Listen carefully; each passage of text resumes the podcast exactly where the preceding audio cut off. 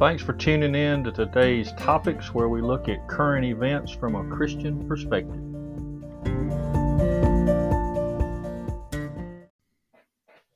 Hey guys, I hope everyone's had a great week and avoided all the storm and flood damage we had a few days ago. You know, if you live in the South, it just, you know, it comes with the territory this time of year. Obviously, we don't like it, but we've come to expect it. Uh, just like we should all have come to expect the half truths and outright lies that we get from the government. Oh my goodness, nothing could sum this up better than what Joe Biden said in Brussels yesterday during his European trip. A reporter asked him basically if he was disappointed that the economic sanctions on Russia didn't seem to be deterring the war effort. Biden said, quote, I did not say that in fact the sanctions would deter him. Sanctions never deter. He did say it over and over, he said it. In fact, a lot of his administration said it also. Uh, Secretary of State Antony Blinken said, quote, the purpose of these sanctions is to deter deter Russian aggression. National Security Advisor Jack, Jake Sullivan, I'm sorry, said, quote, the president believes that sanctions are intended to deter. And then Jen, I can't tell the truth, Psaki said, You're obviously going to go with the threat of sanctions because you want to reduce the threat of an invasion. So there is a deterrent. That's what she said.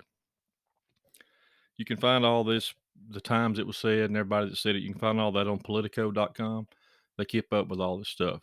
But you know, I'm not arguing for or against sanctions. That's not my point here tonight, okay? The point I'm trying to make is that these people are professional liars. That's what they are. There's no other way to put it. They will say one thing and then totally, completely contradict their statement. They'll say exactly the opposite of what they just said. And then they just expect all of us to blindly believe it like we didn't hear what they said yesterday. It's just unbelievable. You know, how in the world can you believe anything that these people say, no matter what the topic is? I mean, how can you believe anything? And I think some of the problem is I was thinking about this as I was putting this together. I know that people are busy. I know that. Uh, I know that most people live in a type of their own little personal cocoon, their own space uh, and they just want to live their lives and not pay attention to politics or world events. I get that. That's how most people want to be. And the politicians and world leaders, they know that. They know that basically we just want to be left alone. We want to be ignorant in a way. We don't want to know all this stuff. So these leaders, they depend on that. They want you to stay that way, blindly ignorant, just trusting whatever they say, or just not caring. That's how they want to keep you. And then they can really, if they can keep you unplugged and unconnected to where you don't know and don't care, then they can continue to just force this drivel upon us and we're just supposed to believe it. And they can continue to, to corrupt and do all the wicked, underhanded things that they're doing because most people aren't paying attention. Most people just don't care enough to pay attention. And that's what they're counting on is for us to stay that way. Um, the press puts out the headline that the world think about this.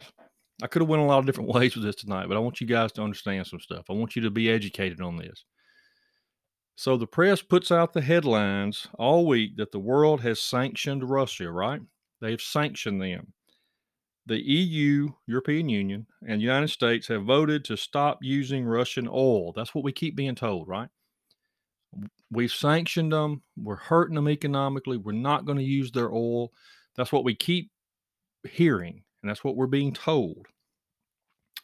And that's just complete doublespeak. That is not the truth.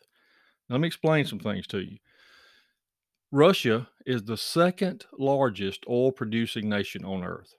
Okay. They put out millions of barrels of oil a day onto the world market. They're part of what's called OPEC Plus. I, I, know that all of you have probably heard of OPEC, right? And you think that that's these just this little group of Middle Eastern nations that have come together in a basically a group so they can sell their oil. Well, there's actually 14 members in OPEC. I'm going to name them all for you. I want you guys to understand this. The 14 members of OPEC is Algeria, Angola, Guinea, Gabon, Iran, Iraq, Kuwait, Libya, Nigeria, Congo, Saudi Arabia, the UAE, and Venezuela. Now, that's the four, 14 nations that are listed under OPEC, right? What most people don't understand and don't know is that there's another group called OPEC Plus. They're all in this conglomerate together. Okay? OPEC and OPEC Plus. Now there's 10 nations in OPEC Plus. Azerbaijan, Bahrain, Brunei, Kazakhstan, Malaysia, Mexico, Oman, Russia, South Sudan, and Sudan. Okay? So the Biden administration, if you've heard, he went to Venezuela. I mean, he called Venezuela. He's over in Europe now, begging. He's begged Saudi Arabia and OPEC. He's just groveling and begging OPEC to produce more oil. I know that you've heard that.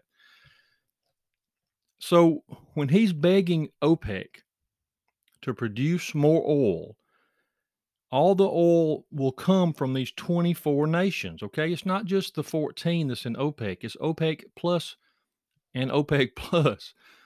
That'll, that'll confuse you. OPEC and OPEC plus. So it's actually 24 nations that are together under the OPEC heading. And that's who Biden is begging to produce more oil. Okay. So all of the oil from these 24 nations goes into the global market. No one buys oil directly from Russia or any other nation. Okay, that's what we need to understand. You know, Russia doesn't have its own tap that you can cut on and cut off. They're all together, and all of the oil goes into the global market, basically into, if you want to think about it this way, like one big tank. Okay, all the oil from these 24 countries goes into one big tank. And then all the other countries around the world buy the oil from that one big tank. That's oversimplifying it, but it's giving you a good idea. Okay.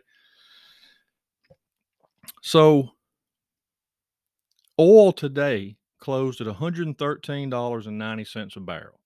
That's what it closed at today.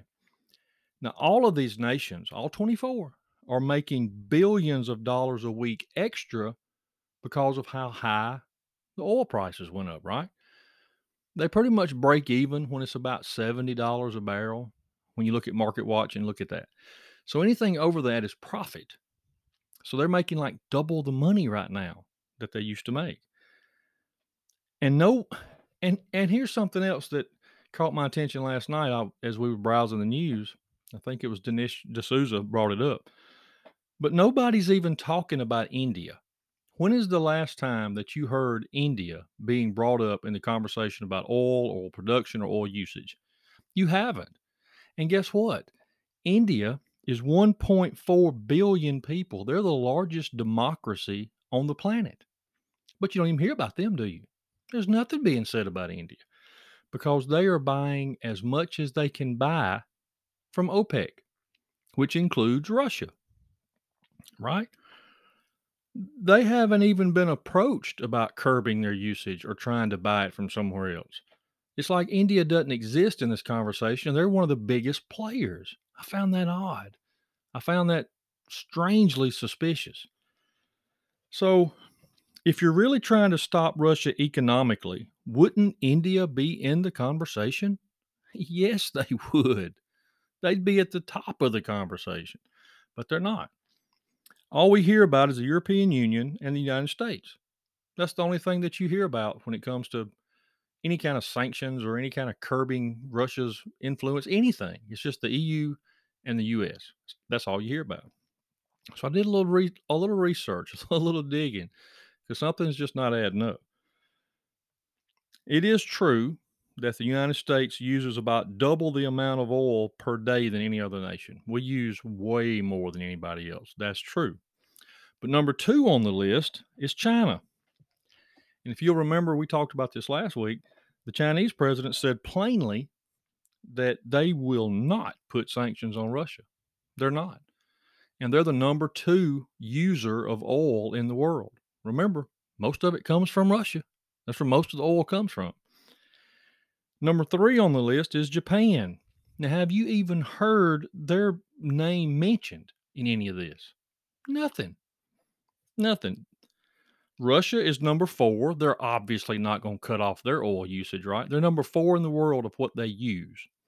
They're they're self reliant, like we used to be a couple of years ago. Remember? Number five is India, and number six is Brazil. Other than China, you haven't heard about any of that, have you? Japan, India, Brazil. It's not even spoke. It's not even spoken about. Now, see, that is beyond suspicious. If if you really want to hurt Russia economically, if you want to cut back on some of the money that they're just dumping in there daily, you would deal with the top five energy consumers in the world, would you not? Yeah, that just makes sense. Uh, I believe all this is a lot of smoke and mirrors. That's the only thing that you can say about this. No one is hurting Russia economically. Let's just call it what it is. Nobody's hurting them right now. Putin is pumping more oil now and making bigger profits than he ever has because the demand is up, the price is up. Do you see how economics works? You're not hurting him one bit. Nobody's cut the taps off coming from Russia. Can't do it. They're part of OPEC. The only way to hurt Russia economically is for the United States to return to being energy independent. That's the only way. The only way that you can hurt them. See, we use 20 million barrels of oil a day in this country. Now, if we were using our own oil and not buying it from OPEC, the global price would drop to about $20 a barrel and Russia would be crippled. That's just a fact. But every time someone brings the subject up to anyone in this administration, the answer that Buttigieg or John Kerry or Jan Psaki always come back with is well, the oil crisis is a good reason for us to go all electric. That's their answer to this foolishness. Then we wouldn't be worried about the price of oil, is what she said. Sometimes it's all you can do to watch this lady. I don't know how she gets up and comes to work every day, knowing what she has to do and knowing what she has to say. But her answer is, well, you know, if you just go buy a $67,000 electric car, you know, a Tesla, then you wouldn't have to worry about the price of oil. Why does nobody call her out on where are we going to get this electricity to charge the car? You know, Biden's talking about he's going to put these charging stations all over the nation and all this type of charging stuff. Well, where where do you think electricity gets created from? It gets created from power plants that about 67 to 70% are coal fired. You have to run off coal, right? Well, they're trying to cripple the coal industry. They don't want you to have any coal emissions. This is something that has no answer to what they're saying, but they want you to believe it. The World Economic Forum has mandated that fossil fuels have to be phased out. We went into that a couple of weeks ago, explained it in depth, right? And this puppet government that we have in place right now, which is what they are, they're just another arm of the World Economic Forum they're obeying the marching orders down to the letter. They're doing exactly what they're being told. And and it becomes obvious once you read the book that the guy put out, once you understand what the World Economic Forum is all about, what their plan is, what they've laid out openly. When you see that and then you see what our government's doing, uh, it's plain. It's obvious that they're just following their orders. They want oil prices to stay up. Okay, that's what they want. If oil prices stay up, I don't know if you guys are going to follow me on this, but trust me. If oil prices stay up and our economy gets crippled, that's what they want. There's no other explanation because Texas, Alaska, Oklahoma, Pennsylvania is literally floating on oil. We can be energy independent, self sufficient within a year. We don't need any other nation on earth. Why do you think that we're not members of any OPEC society? Because we don't need them. We have our own stuff. So to not use it, the last article I saw showed that if we used coal for everything in this nation, there's enough coal in the United States that we couldn't use it up in 400 years if we used it for everything. And coal is the one thing they're trying to shut down completely. It's not an accident. Think about it this way if we're not the world superpower anymore, okay, if our independent nature and our philosophy about life, if all of that has been dimmed, if we've been moved to the back burner and we don't have the influence that we once had, we're not influencing world politics or anything, then the World Economic Forum will have free rein to force their ideals on smaller nations much more easily. It just makes sense. If we're crippled economically and we can't send billions of dollars to every nation around the world to completely support them if they follow our democratic ideals, then they'll have to follow someone else's ideals. Doesn't it make sense? Why they're trying to cripple this nation? And that's just exactly what they're doing. Bottom line is, let me get off this rant and move on to something else. But the bottom line is that Russia is not being hurt not one bit economically when it comes to oil. Some of the other things that they're doing to them may cause some inconveniences, but when it comes to oil, these sanctions are is in word only. It's doing nothing to slow down the amount of oil that Russia is pumping and selling around the world. Zero is what it's affecting them. And Putin's just getting wealthy. When oil's when oil's up to $113 a barrel, he's making millions a day. He can continue to finance this war effort as long as he wants to. As long as oil prices stay up, you can't stop him. The only thing that's going to stop him is when he chooses to stop. That's just truth of it. Biden has 100% contradicted himself about the effects of these sanctions. Uh, it's just the latest example of how you cannot believe one word that comes out of these people's mouths. It makes you wonder how they can say one thing and then turn around and say directly the opposite. It's just unbelievable. And and and they're telling you both things as an absolute truth, and we know that they're both an absolute lie. So that's what we got from this entire European trip so far. It's just unbelievable. Another big topic this week has been the Supreme Court nominee that Biden has proposed, right? There's been a lot going on with her. Uh, Ketanji Brown Jackson is her name. Now, Biden said months ago that he would nominate a black woman. Now, that's the only prerequisites that he had. Experience, qualifications, no, nothing like that. O- only thing he said was it had to be a black woman we could go into all kind of discussions on that. Uh, but the only thing that really made me shake my head is she said that she was honored. I'm quoting what this lady said now. She said, I'm honored to be the first black woman nominated for the Supreme Court. Okay. Then when Senator Mashburn asked her, you know, they ask him all kind of questions for days, right? So when Senator Mashburn asked her if she could define what a woman was, she said, I don't know. I said, What? You just said you're a woman, but you cannot define what a woman is. So this tells me and all of us, it should tell us plainly, that she will be in the back pocket of the woke crowd. Period. She just she knows what a woman is. She refused to answer because she didn't want to make that side mad. So it's giving us a good idea of where she's going to rule and how she's going to judge, right?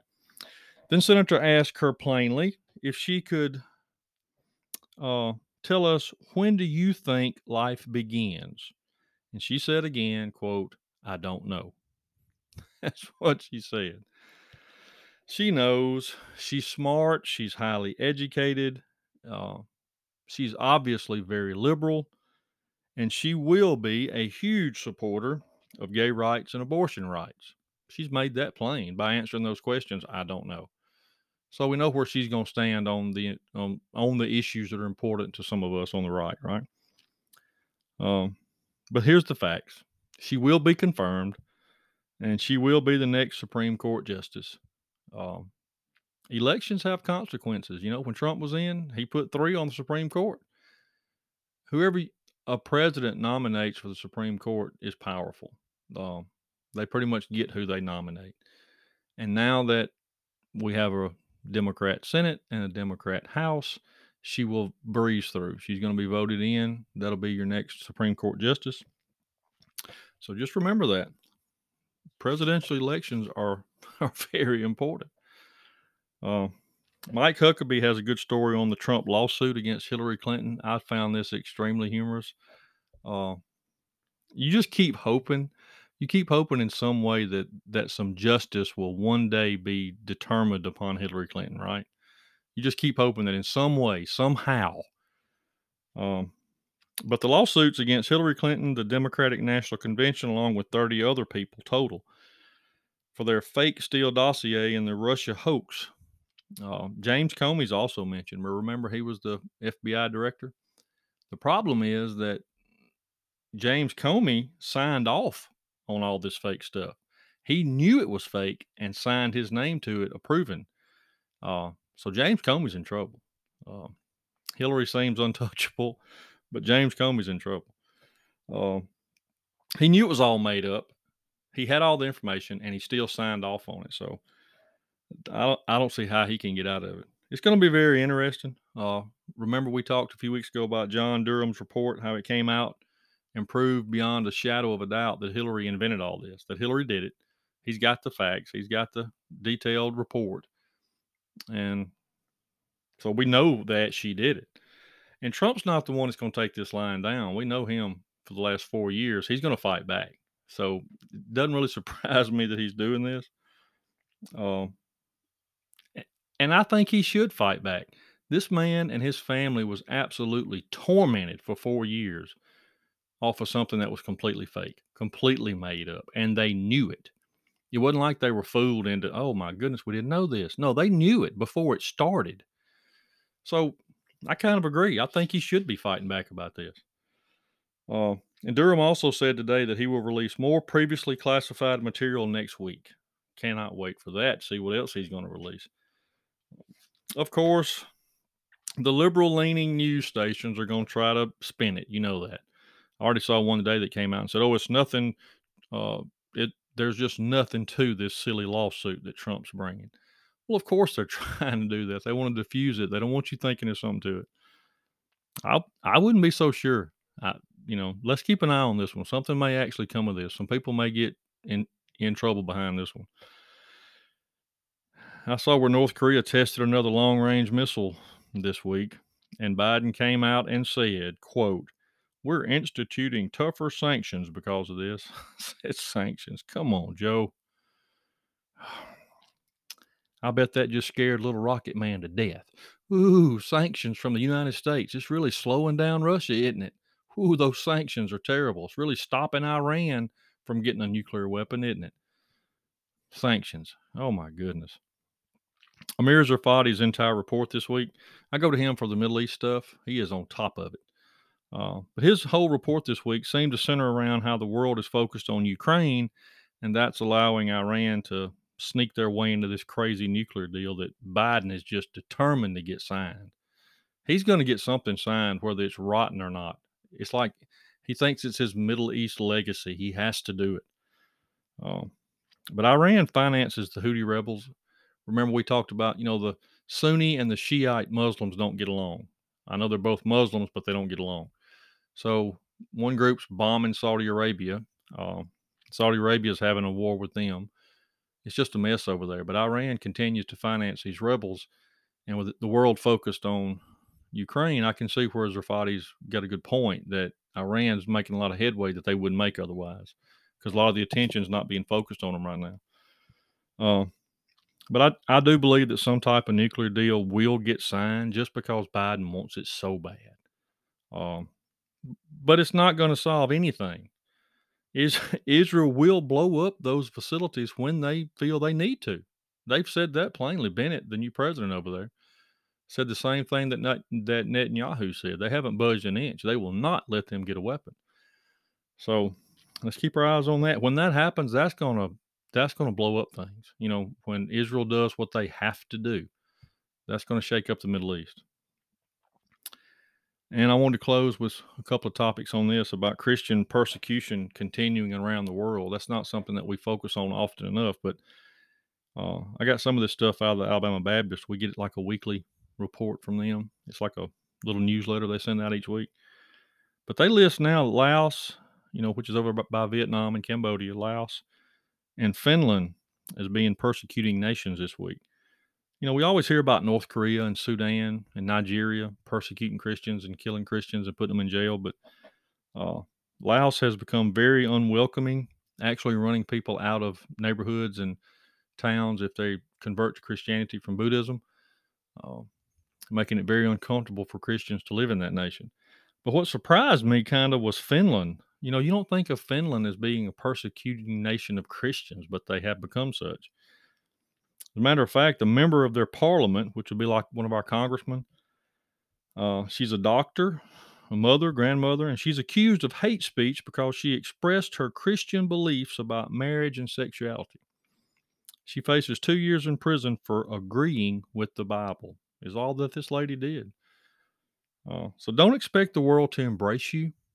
Uh, if you're following Christ, if you're trying to live like we're told to live, don't expect the world to embrace you. Let me tell you what Jesus said about it. In John 15, read a couple of verses, John 15, 18, and 19. Jesus said, If the world hates you, you know that it hated me before it hated you. If you were of the world, the world would love his own. But because you're not of the world, but I've chosen you out of the world, therefore the world hateth you. So if you get along with everybody and you agree with everything that this world system has to offer, eh, that's not a good sign, is it? But I want to thank you guys for listening. I really hope I gave you something to think about. Hope I gave you some knowledge about what's really going on with these so-called fake sanctions and understanding what OPEC is all about. Um, but tell somebody about the podcast if you're finding it enjoyable. And y'all go to church Sunday. And by all means, y'all keep reading your Bible. Thanks, guys.